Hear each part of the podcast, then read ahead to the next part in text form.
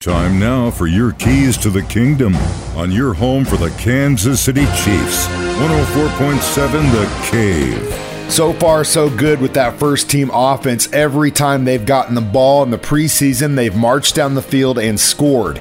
Here's what Patrick Mahomes had to say following the preseason game against the Commanders. That comes with the reps, man. Um, luckily enough for us, Spags has a lot of different blitzes, and sometimes there, there's guys open, and I have to kind of trust those guys to be in the spots kind of quicker than normal.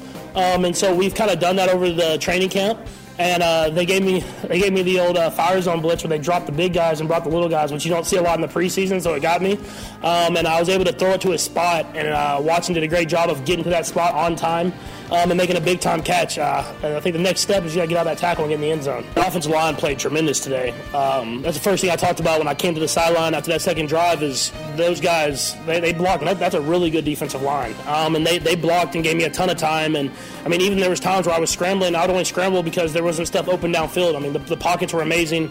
Um, I was padding it two or three times, and I mean, if they block like that, it's gonna be we're gonna be a hard offense to stop because I mean, when you have that much time in the pocket, usually good things happen. Those guys have played a lot of football together now. Um, they're going to keep building more and more chemistry, and they, there's a lot of talent. And uh, you see those guys got confidence that were young last year, um, and then when you add it on to guys like Orlando and Joe Thuney and Wylie, who's played a lot of football games and big moments for us, um, we have a good, good offensive line that's really out there, and they've kind of all gelling together and doing a great job of passing off different games and stuff like that. And so um, it's, it's it's nice when you're a quarterback and you have a really, really, really good offensive line, and uh, hopefully that's kind of the, the focal point of our team this year.